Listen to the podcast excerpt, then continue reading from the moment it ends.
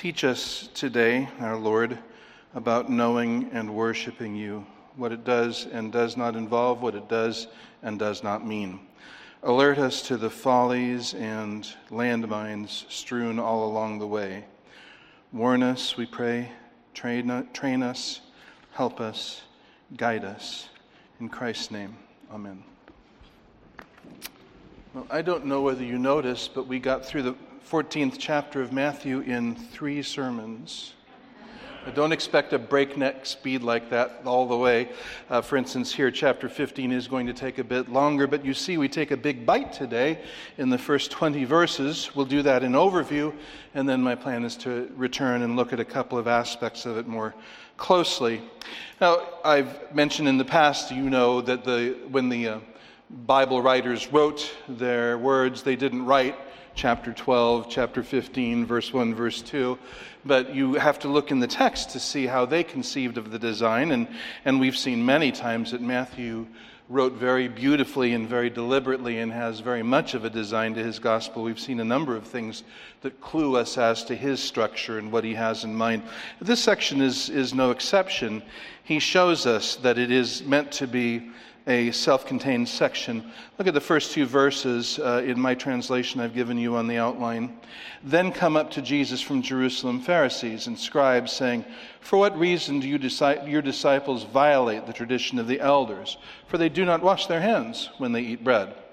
Well, Jesus doesn't really answer that question. He fires back at them and then gets into a discussion of their hypocrisy and their traditionalism. And then he warns the crowds about them. And then the, uh, the apostles, the disciples, ask him some questions and he discusses with them. But look at the end of the section, verses 19 and 20. For from the heart come out wicked arguments, murders, adulteries, immoralities, thefts, false testimonies, blasphemies. These are the things that defile the man. But this eating with unwashed hands, does not defile the man. So you see, it's there that he returns and answers the question at the beginning of the section. You see? So this told, tells us, Matthew means us to take this as a section all contained. And it shan't surprise you much to see it, it breaks down into three parts. As Jesus has three audiences and three discussions with three different groups of people, three different scenes in this section. So let's begin through it here, looking first at the first scene, verses 1 through 9, where we meet the top men. Top men. I wonder how many of you know where I get that. Raiders of the Lost Ark. At the, la- at the end scene, uh, these, Indiana Jones is told that the ark is being overseen by top men, and he says, Well, who? And he says, Top men and then it shifts to janitors moving uh, boxes around. Well, these are the top men here in verses 1 through 9. And in this section, we're going to learn a whole lot about what it means to worship and to know God. Letter A, then, I kind of see this exchange in baseball terms. I have for a long time. And what we see then in verses 1 and 2 is we see the pitch. This is the pitch in verses 1 and 2. I've translated it for you.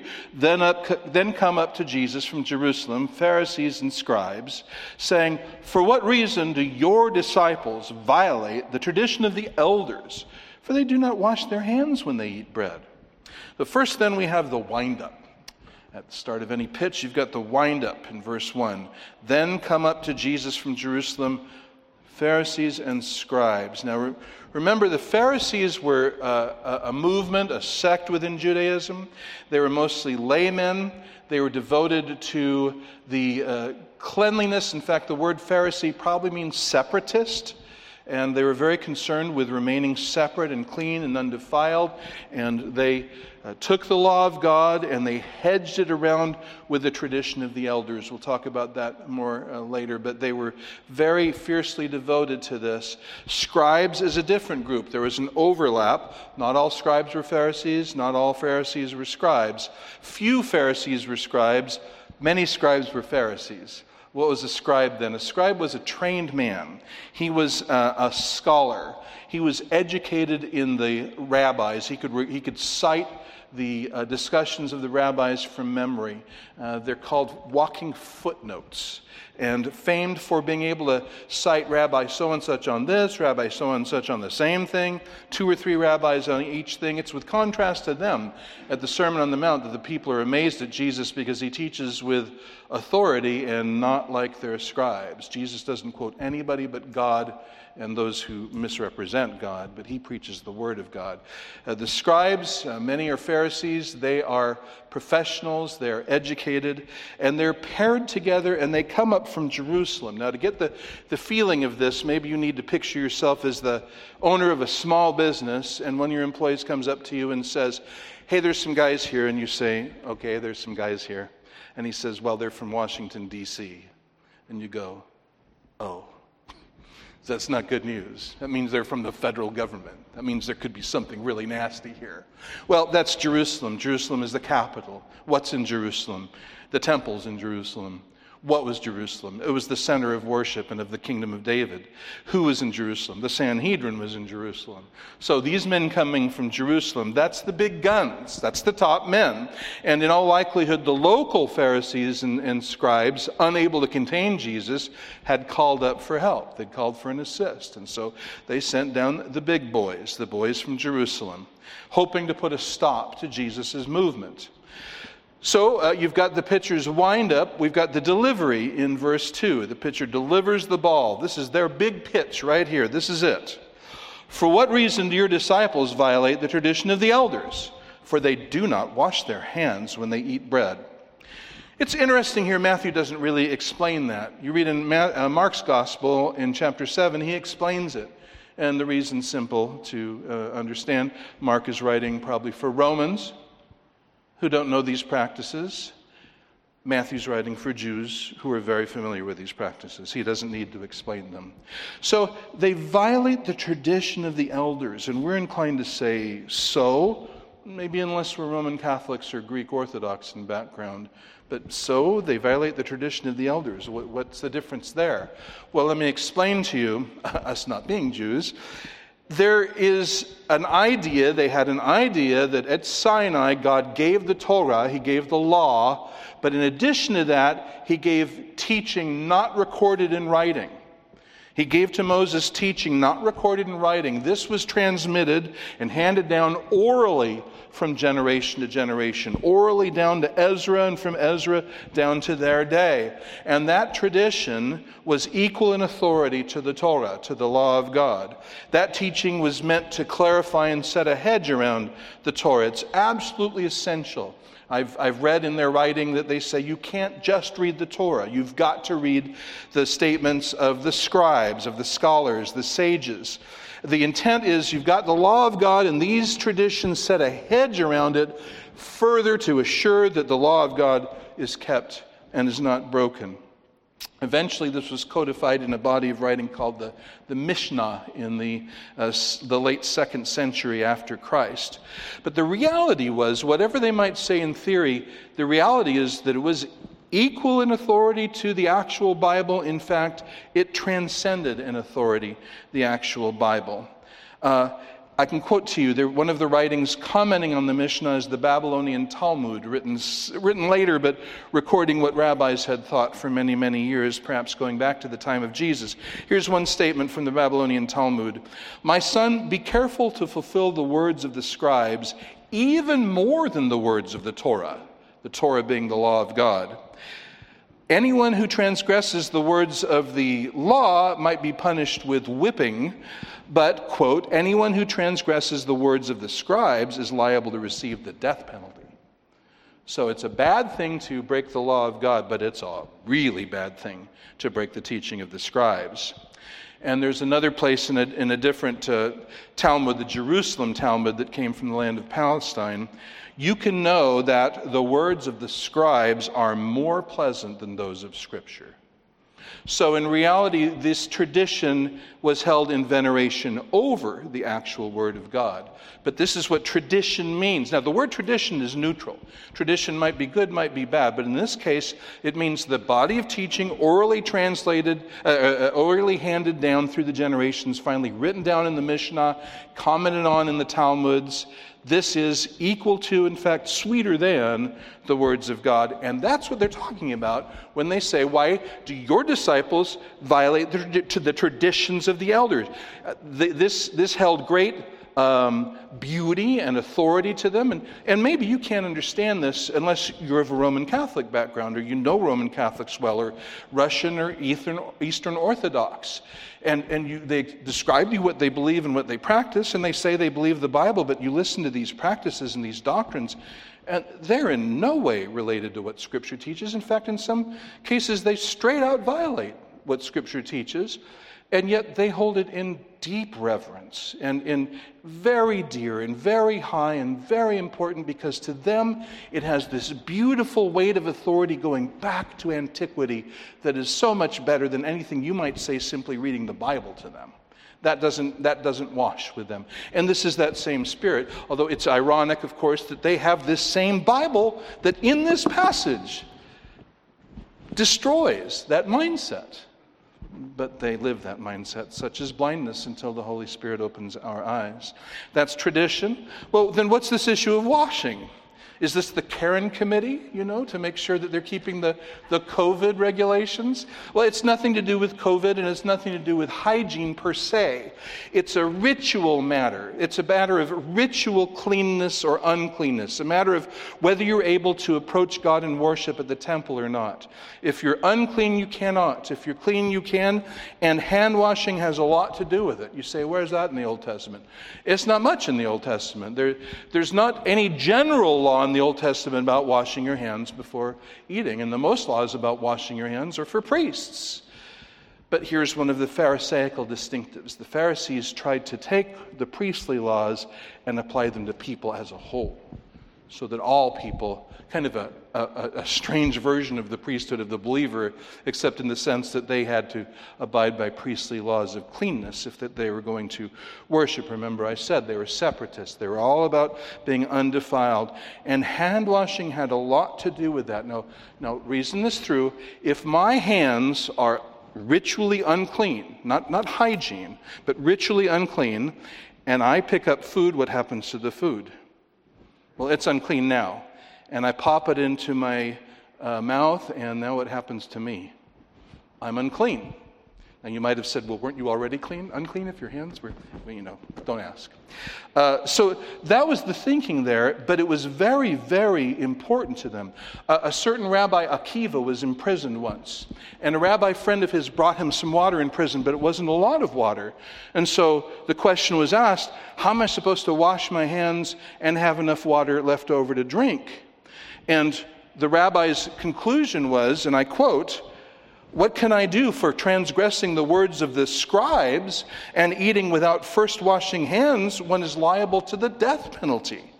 And so, if so, it is better that I should die my own death by thirst rather than transgress the opinion of my colleagues who enacted that one must wash hands before eating.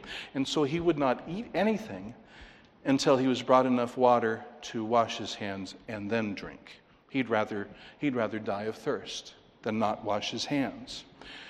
Well, that is because hands were assumed to be unclean unless they were clean. that was basically the default assumption. There was, you, you must have touched something. You touched something a Gentile touched, you touched something inadvertently, you're probably unclean. Better to rinse your hands. And, and there was a, oh, there's a whole tractate called Yadayim, hands about how to wash and exactly how much water to use. I am not kidding you. And how to pour it. You've got to pour it so that it doesn't go back again over itself and re defile you. You've got to pour it and let it trickle down and on and on. And, and otherwise, you're unclean. But wait, there's more. There was this idea, now we don't know if this goes all the way back to Jesus, but not long after Jesus, there was this idea, I'm not kidding you, that there was a demon named Shivta. And this demon sat on the hands of a person who slept until he rinsed his hands. So if you wake up in the morning, you got the demon shift on your hands in addition to everything else you've got to deal with. You've got a demon sitting on your hands until you rinse your hands. And only if you rinse your hands, then I guess you wash the demon away, um, is the idea there. Otherwise, you're eating hands that an evil spirit, eating food that an evil spirit has contaminated by contaminating your hands. But what's more, hand washing was seen as part of how to have eternal life. I quote this to you. Got to explain it a little bit. Language is a little dense, but from uh, the Jerusalem Talmud. Anyone permanently in the land of Israel who speaks the holy language, Hebrew, eats its produce in purity. And how do you eat produce in purity? Rinse your hands. Anyone who lives in Israel speaks Hebrew, washes his hands, eats his produce in purity, and recites the Shema that's, Hear, O Israel, the Lord our God, the Lord is one recites the Shema morning and evening, is assured of his place in the world to come. In other words, how do I have, what must I do to be saved? Rinse your hands. That's the answer. Rinse your hands, and you'll have life in the world to come. You say, wow, I'm sure glad I got a Bible and I don't believe stuff like that. Roman Catholic Church does. How many of you know what the scapular is? The scapular. How many of you, seriously, how many know what a scapular is? I see one hand. It's a garment you wear if you're Roman Catholic, and it says, Whoever dies wearing this garment will be spared the flames of hell. So if you die with that garment on, you're guaranteed eternal life. You're not going to go to hell. This is, this, this is a teaching embraced by that? Well, uh, sure enough, tradition, tradition. So, what's their intent in bringing this up? Why do the top men go here? You'd think of all places, well, maybe now you understand a little better. This wasn't a little thing to break the tradition of the elders, and it wasn't a little thing not to cleanse your hands. And so, notice the way they phrase it. For what reason do your disciples violate the tradition of the elders? So they position themselves as representing these elders who do what? They go all the way back to Moses and therefore all the way back to God. That's who they are. They represent the elders, therefore Moses, therefore God. But your disciples violate all that. And because of that, your disciples are rebelling against God. Your disciples are unclean, probably demonic. Your disciples are not going to heaven. So, why is that? They ask. So you see, it's not at all an innocent question. It's meant to get at the heart. And it's meant to show this we produce disciples of the great tradition of Moses and of God. This Jesus produces rebels, sinners, defiled, maybe demonic, certainly lost. What's the conclusion? Don't follow him. Follow us. We'll fix you up. See, that's the play. That's the pitch. So in sails the ball towards the batter. What's going to be the response? Letter B, we have the hit. Verses 3 through 9, the hit. Let's first talk about the trajectory of this hit. What's the trajectory? Is it a pop fly? Oh, no, no, no, no. Is it a foul ball? No, no, no, no. Does he ground out? Oh, not at all. No, no, no. Look at, look at here, and I want to read verses 2 and 3 to show you how exactly they parallel each other. They ask, For what reason do your disciples violate the tradition of the elders? And he responds, For what reason do you yourselves also violate the commandment of God on account of your tradition? Do you see that that's an exact response, an exact wording to what they're saying? And what he does is he drives that ball straight back at them. Uh, with a lot of heat on it. It comes in as a four seam fastball, high and inside, and he blasts it. He scalds it right back at the pitcher. Uh, it's an exact response, and he is going to the heart of what the issue is. Their love of tradition has brought them out from the Word of God, and not just out from the Word of God, but an actual violation of the Word of God. Yes, they love their tradition. No, they don't love God. And, and doesn't this sound, doesn't this take your mind right back to the Sermon on the Mount? Well, this is it in a nutshell. You've heard it said, but I say to you. And he shows again and again that there is no superficial trickery way around the Word of God. The Word of God goes right to the heart. Jesus shows this again and again. And so he is here. Yeah, you love your tradition, and your tradition takes you into violation of the Word of God. So that's the trajectory. Blast it right back. How far does this hit go? Let's talk about the distance in number two. He hits it with such force Yordan Alvarez could only hope. It goes all the way out of the park, out of the stadium, out of the jurisdiction. He absolutely blasts it. Look at the illustration he gives in verses 4 through 6. For God said, Honor your father and your mother, and he who maligns father or mother, let him come to his end in death. Yet you people say, and that's emphatic in Greek, it's a very stark contrast. Here's what God says, here's what you say. You people say, Whoever says to his father or to his mother, Let it be a gift for God, whatever of mine you could have benefited from, he absolutely must not honor his father. And so you nullified the word of God for the reason of your tradition. For what reason do they violate tradition? For what reason do you violate the commandment? You'd commanded you, you violate the commandment for the reason of your tradition. So Jesus quote it's the uh, fifth commandment here, Exodus 20 12. This is the first social commandment. The first four are God word, the next six are man word, and the first one of that set of six is honor your father and your mother, Exodus 20 12. And this was meant to be a lifelong obligation. The, the, the way it shows changes as one uh, matures and marries, but um, there's, no, there's no expiration date to the obligation to honor father and mother. Uh, Proverbs 19:26 shows us this. He who does violence to his father and chases away his mother is a son who brings shame and reproach. This is envisioning an adult son, not a child. Proverbs 19:26. Or Proverbs 23:22. Listen to your father who gave you life and do not despise your mother when she is old. Again, that's a word to an adult, not a word to a child. Finally, Proverbs 28 24. He who robs his father or his mother and says it is not a transgression is the companion of a man who destroys. And that one goes very much to what we're talking about right here, Proverbs 28 24. This is a kind of robbery. This is this idea that Jesus says Whoever says to his father or his mother, Let it be a gift for God, whatever of mine you could have benefited from. This is the law of Korban. Uh, Mark uses that word, Korban, in Mark 6. Matthew uses the word often used in translation in Greek, doron, uh, doron, gift. He doesn't explain it, but I'd better because this is thick. This is a little difficult to understand. Here's the reasoning of the rabbis and the scribes. The Old Testament says that gifts are to be uh, honored.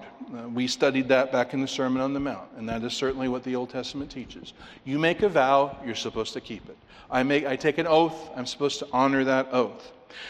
Well, what the Korban is, is that I, uh, and korban is the word used in the Old Testament for a gift brought to God, an offering. It's a, from the verb karab, to bring close. It's something I bring close to God. I offer it as a gift. Okay, well, what this law is that I at any moment might take anything of mine and say, let this be korban. I might take my Bible, I might take my bank account. I might take all my savings and say it's korban. What happens when I say it's korban? That has the effect of saying that I've taken a vow, I, have made an oath, I've dedicated this to God. And you say, well, then you've got to empty out your bank account and give it to the temple, right? No, that's the beauty of it. Not necessarily. The moment I say it, it's designated for God irreversibly, but I can continue to use it. And it can go to God when I die. So, I see mom and dad coming to me, and I know that they're going to ask for help. And I know I've got help to give, but I don't want to give it. What can I do to be a good, pious Jew and still right in God's eyes? Korban. And then I can't. I can say to them in all rabbinic honesty, you know, I'd love to help you. I wish I could but I've dedicated this to God. And so, in fact, this exact wording that Jesus uses is found in rabbinic writing. Whatever you might have profited by from me, it's a, it's a gift to God. I've dedicated to God. I can't help you. Now, what about this wording when he says, You say that when they say that, he absolutely must not honor his father? What's that about? Well, suppose I do that, but then conscience strikes me and I realize that this is a miserably low and rotten thing of me to do. I regret it.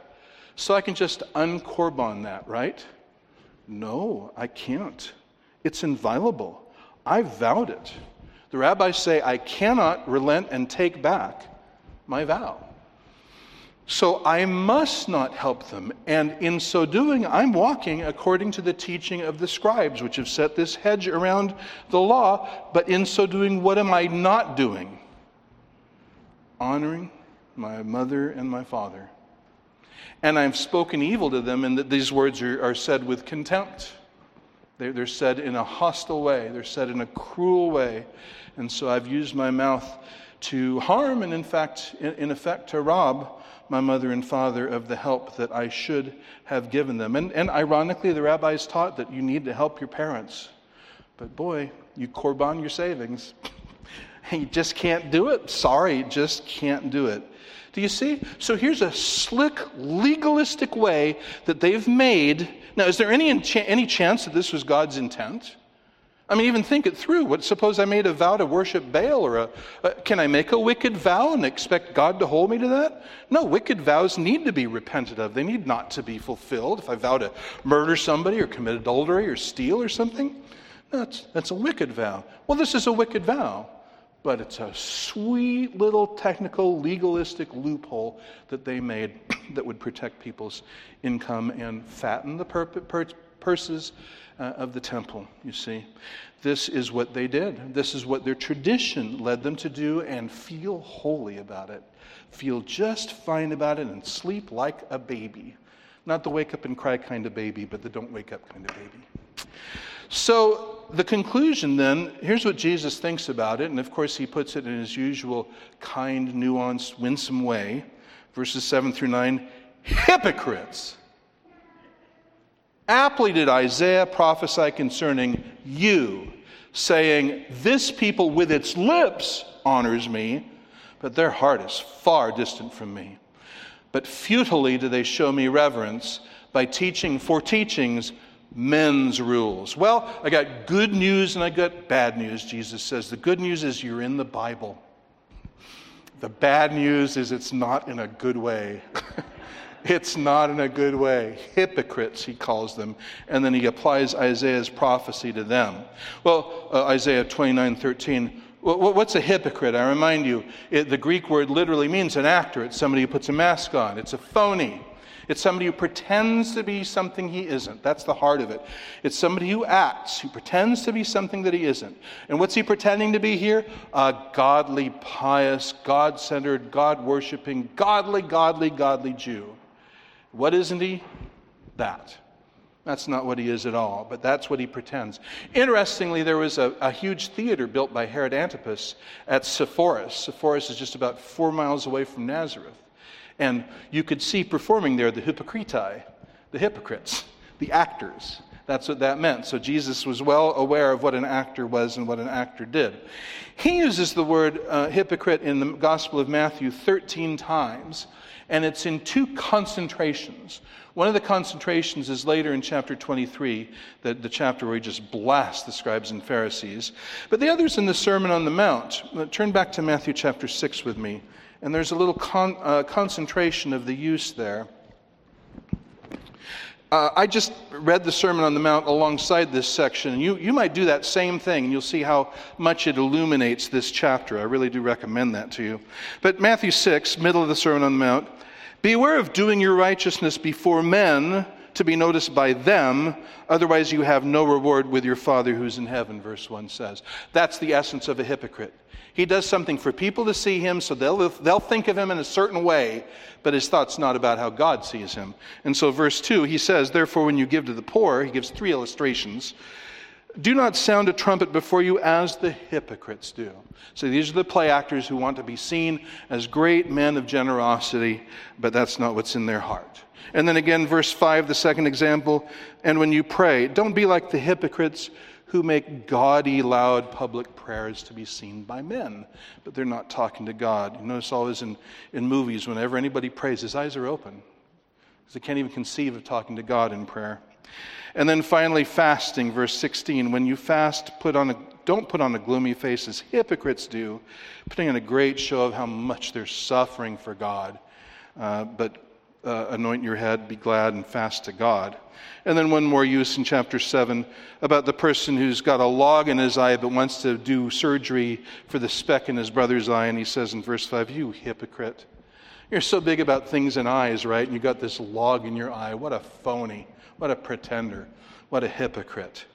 So that's what he calls them here. Play actors. Obviously, they are not about loving God and their neighbor. Obviously, when they make up and live by traditions like this and not by the Word of God. So you see why I say he takes that four seam fastball and he blasts it right back at them, and it goes all the way out of the stadium. And they never even knew what hit him. That hit them. That's the first scene. The second scene, letter uh, Roman numeral two We've seen the top men. Now we leave them and we look at the tossed crowd. We'll return to them in the third scene, but uh, we're done with them for now. He turns to the tossed crowd, T O S S E D, the tossed crowd. How are they tossed? By having leaders like this. This is the teaching they've had all their lives. They look up to the Pharisees as being the godly ones, the leaders, the examples of piety in their day. And now Jesus is saying something totally different. They are tossed like sheep without a shepherd. So, first they are summoned in uh, verse 10. After calling the crowd to himself, he said to them, Hear and comprehend. Boy, this is Jesus, and this is something about Jesus. Always talking to the mind. So many, so much what passes for religion today is it focuses on the emotions or focuses just on practice. But what Jesus says, he says to our minds. He, he wants us to know, to understand, to think in a certain way, to be ruled by truth. And so he says, hear and understand. This is the thing that the first soil and second soil and third soil do not do. This is what God does in judgment to the reprobate. Closes their eyes so they cannot, under, cannot understand. But this is what the fourth soil does do. This is what God's elect do do. God opens their eyes and they do understand. He calls on them, hear and understand, he says. So they are summoned in verse 10 and they are parabled in verse 11. Can I make up a word? Yes, I can. All I'll do is verb the word parable. They are summoned in verse 10 and they are parabled in verse 11. Peter calls it a parable in verse 15. Why did you tell them this parable? So I didn't make that part up, though I did make the word up. I don't think parabling is going to get into the dictionary real quick. It is not what enters into the mouth that defiles the man, but instead what goes out of the mouth. This defiles the man. Now, here's our first occurrence in the text of the word defile. Let me explain it to you a little bit. It's an interesting word. Uh, it's the verb koinoo, uh, you've heard of the, probably, heard Koine Greek. That's the kind of Greek the New Testament's written in. And it means common Greek. It's not particularly academic, it's just the Greek everybody spoke. This is the verb form of that, koino. And you, you think, well, how do you get common? How do you get defiled from common? Here's how. Remember, I said the Pharisees wanted to apply priestly standards to all the people. What is it to be a priest? Was to be set apart from common people to the worship and service of God, to be sanctified, you see, set apart to God. And so they wanted all people to be set apart to God, to be holy, to be pure, ritually pure in their lives. But if you violate that, then what are you? You're common. You're unholy. You're unsanctified. You're defiled, you see. And so that's, that's the idea here. They're saying that if you don't rinse your hands in the right way with the right amount of water before you eat, you're unholy, you're unsanctified, you're defiled. Jesus is saying, no, no, no. You're not defiled by what goes into your mouth, but by what comes out of your mouth. Now, Jesus explains this later, so so will I, but I did want you to understand what he means by defiled here. Made unholy, unspecial, common. Roman numeral three, then. After Jesus has spoken to the second audience, the tossed crowd, and no, no response is recorded here, uh, he's approached by the tense disciples. Now, isn't that kind of an interesting uh, ebb and flow? The Pharisees approach him, he approaches the crowd, the disciples approach him. You see, it's, it's, a, it's a beautiful movement. So the tense disciples approach him in verses 12 through 20 they didn't love this encounter with the Pharisees. they didn't think that was a great thing, obviously. It made them really tight, it made them really tense, and we see it here. First, they voiced their concern in verses 12 through 14, their concern, letter A, in verses 12 through 14. Their concern is voiced in verse 12. Then his disciples, so here's the lot of them, they come up and say to him, Um, um, do you not know that when the Pharisees heard that word, they were offended? They were tripped up? They were turned off? They were repelled? Do you maybe maybe not know that? God love them. They just want to help, you know? They, they, can't imagine why Jesus would do this. So maybe he just didn't know. maybe he just didn't know how, how these words affected them. So they come up wanting to help. And, and this just shows us in a subtle way the, the esteem in which the Pharisees were held, even by them. Why would you want to offend these people? Why would you want to offend the top men? Why would you want to turn them off? Wouldn't you want them to be in your movement? I guess maybe you didn't know how they would hear this. Now, of course, you and I look at that, we think that's a pretty, pretty silly question. Every time we try to help the Lord, it's pretty silly. Every time we try to help Him and, and, and straighten Him out, it's pretty silly. It's not better than this. But they're wanting to help. But you know what? We better not be too quick because I hear this an awful lot today. I do mean to talk about this more in another sermon, but we hear an awful lot today that you had better not preach this or that or the other thing because if you do, why? What's going to happen? You're going to turn people off. They're going to leave the church. You're going to alienate the young people. You're going to alienate the uh, white people, the black people. You're going to alienate the gays. You're going to alienate minorities. You're going to alienate this and that person, so you better not teach it. Now, is it in the Bible? Well, you know, maybe we could do that in a special class, you know, or something like that. But don't don't do it in the pulpit. Don't do it out loud. You don't want to alienate people at all costs. You don't want to alienate people. And, and this is obviously their assumption. I mean, why would they say this to Jesus if they thought he didn't care whether the top men were alienated? Why would they even bring that up? So they're assuming he wouldn't want to alienate them, right? Do you see that? So that's why, somebody tell me you see that. Thank you. So that's why they approach him in this way, trying to help him. You don't want to alienate these people, obviously. Maybe you just didn't know. We'll help. But their, their concern is voiced in verse 12, and then verses 13 through 14, it is vetoed. it is vetoed. Here's, here's Jesus' response. But he in answer said, Every plant which my heavenly Father did not plant will be uprooted. Leave them. They are blind guides of blind men. And if a blind man guides a blind man, both will fall into the pit. And that's interesting. What does that make you think of? Every plant not planted by my heavenly Father. What does that make you think of? What parable does that make you think of? Darnel or the wheat. Uh, I did it. The darnel or the wheat and the tares. God plants the wheat, the enemy plants the darnel. Well, he says, Every plant my heavenly Father, just like in that parable, every plant my heavenly Father did not plant, the darnel, the tares, he will uproot. And this, this, this verse goes back to sovereign election, it goes to reprobation, it goes to judgment, all in this one verse. He didn't plant them, so he will uproot them. Uh, notice how winsome and nuanced and Catholic and affirming and embracing Jesus isn't in this. I mean, he says he literally says, "Let them be." Uh, I, it doesn't matter uh, whether they, if they don't like the truth, and that tells us about them. If they don't like the truth, and the truth makes them run, that tells us they are not planted by my heavenly Father. That means they have exposed themselves. Now you see their heart in their choices. Uh, it's all. Uh, it's all uh, very Jesus to approach this way, but there are people today who think they're much smarter than Jesus, evidently. They want to help Jesus. They don't want to talk about the things that he talked about uh, that are unpopular and that will turn people off, and that's their greatest. And again, it's assumed, and well, you don't want to turn people off. Well, no, I, it's true. I don't want to turn people off for stupid reasons, for peripheral reasons, for unimportant reasons, but if they're turned off by God's truth, well, the way I read it, that's the way it goes.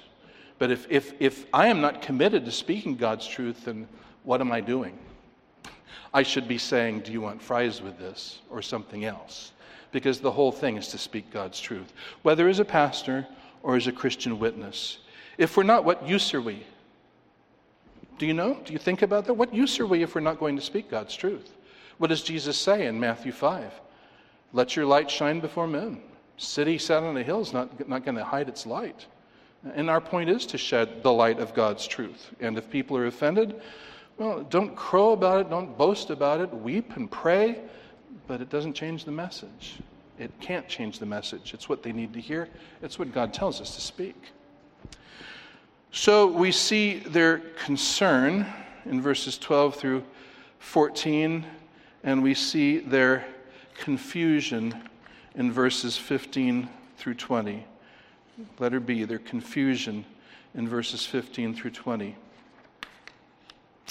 Their concern was voiced and vetoed, and now their confusion. First, they phrase it as a request. Number one, they phrase it as a request. Now, notice that the first attempt was by all the disciples. They all came up and said, Did you not know that they were tripped up? They were offended? They were turned off?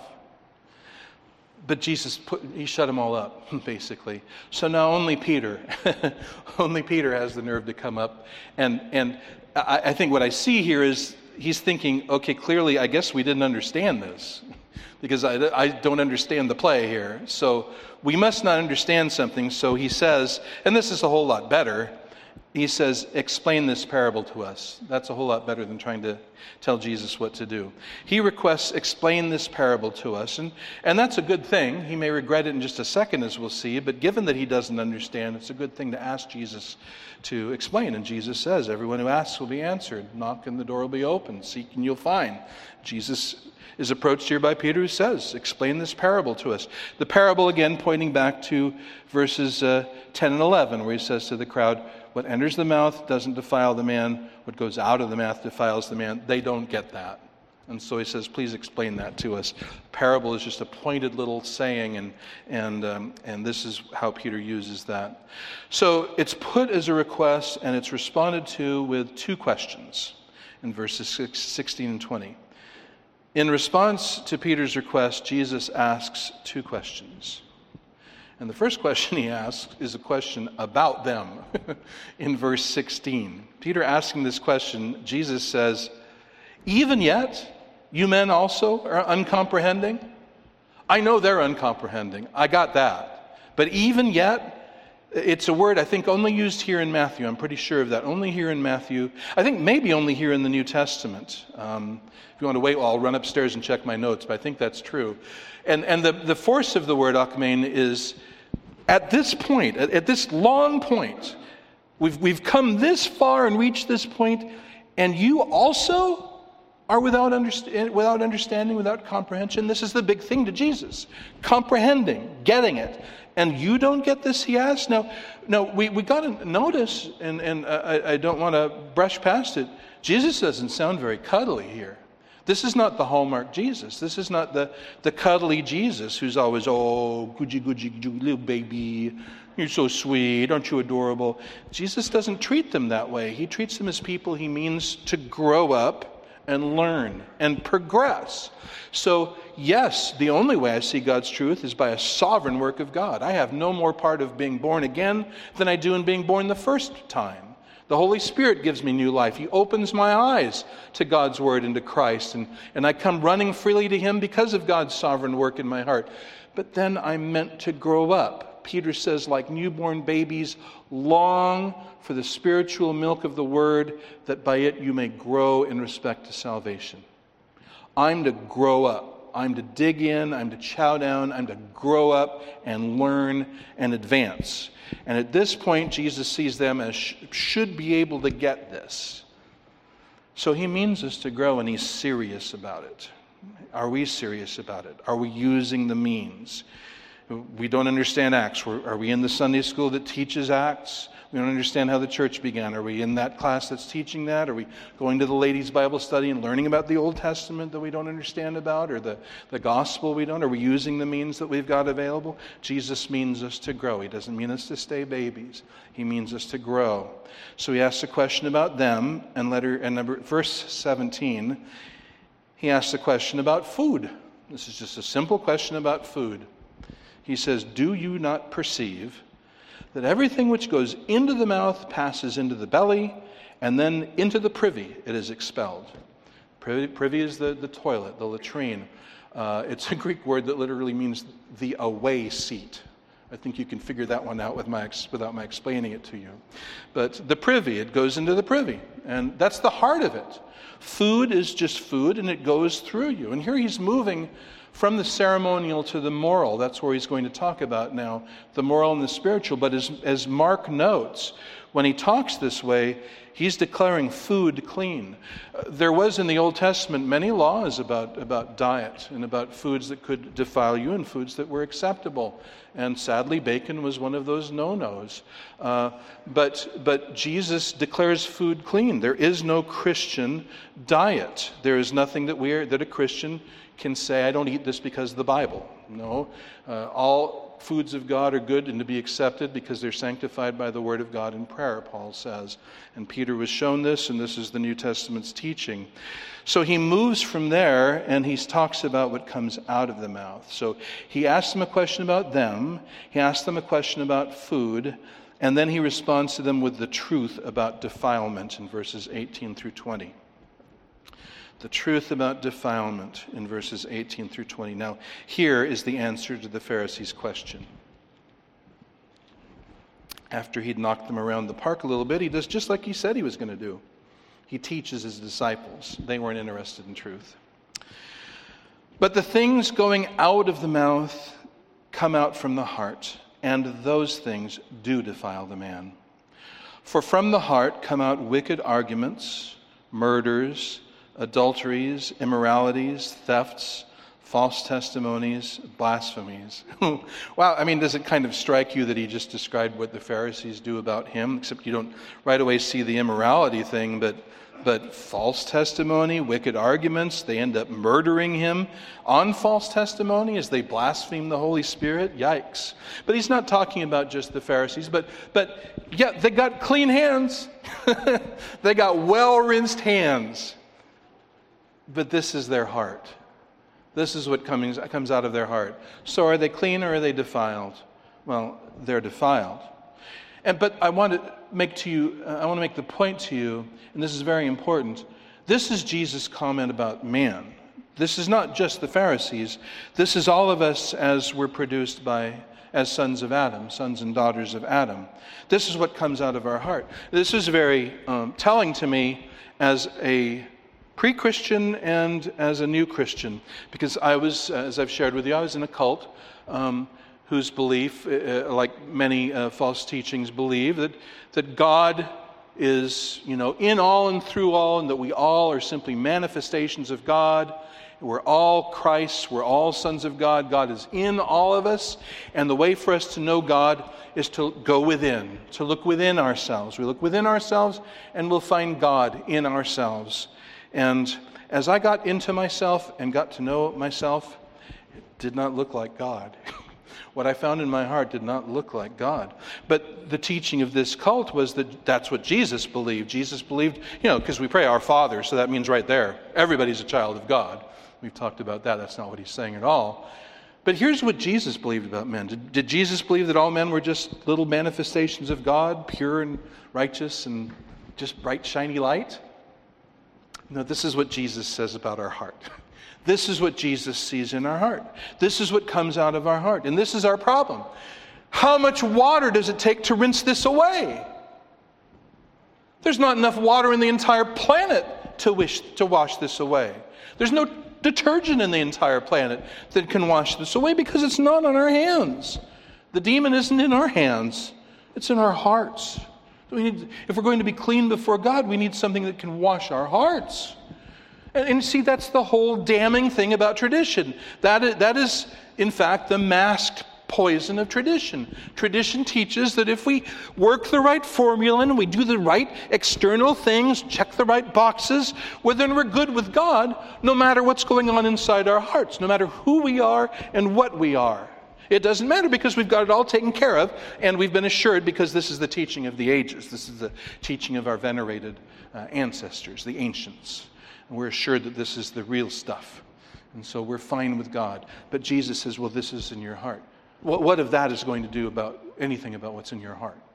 What about any of, what about all of those rituals is going to do anything about what's coming out of your heart? And I, again, I say we see this in the Sermon on the Mount again and again. And that's not what God cares about. What He cares about is our heart. And so here He responds to the Pharisees. The Pharisees are concerned about the wrong thing. They're concerned about the wrong thing. And he really lays into them in chapter 23 about that. They're great about cleansing the outside, but inside they're full of robbery and, and lusts and hatred. So, this is the point. This is the masked poison of tradition. There's two big issues then in this passage, and the two big issues are defilement and worship. Now, I mean to talk more about worship in a future sermon. I'll focus on that. But let's end this time thinking about defilement. No defiled person will see God. Can a heart like that come in the presence of God? Can a heart like that spend eternity in God's kingdom?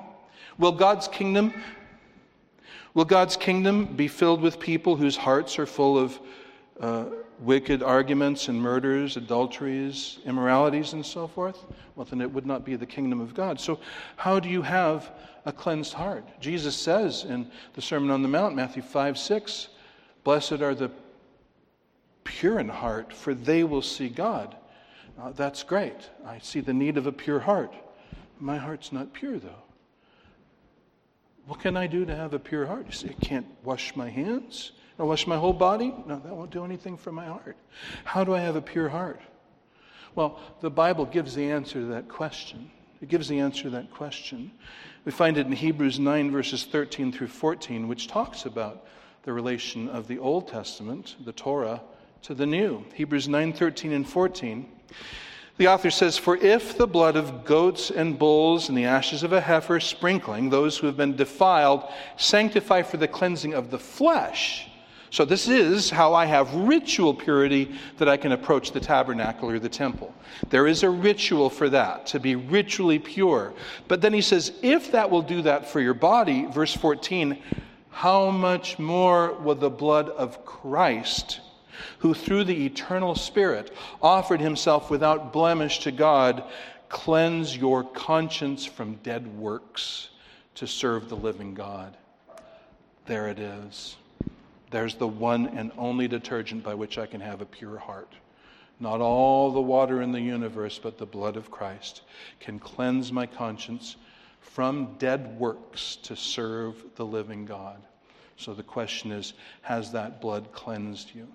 Has that blood cleansed you? And if not, I just urge you with all my heart don't waste any more time. You don't have anything more important to do. Make peace with God through Christ. Turn from your sins to Christ. Trust in Him. Look to Him. Call on Him to save you. Talk to me, and I'll be glad to talk with you about what that means and do anything I can to help you towards Jesus. Let's pray. Heavenly Father, we thank you so much for this word. We thank you for your Son, his fearless truth telling. And we pray that these words will pierce our hearts to the very depths, and in so doing, will bring us to you. Remembering that it's not all the show in the world, it's our hearts that you're after. And all the human ideas in the world are of no use. Your word tells us what you think, what you want, what you call for, what you give. We thank you for that, and we pray that you'll impress these words on us. And we do pray for any lost person that that person will see his need of Christ and that he'll allow nothing to distract or delay him from running to Christ for life. We pray in Jesus' name. Amen. Would you please stand if you can, and we will close by singing together the first two verses of All Heaven Declares.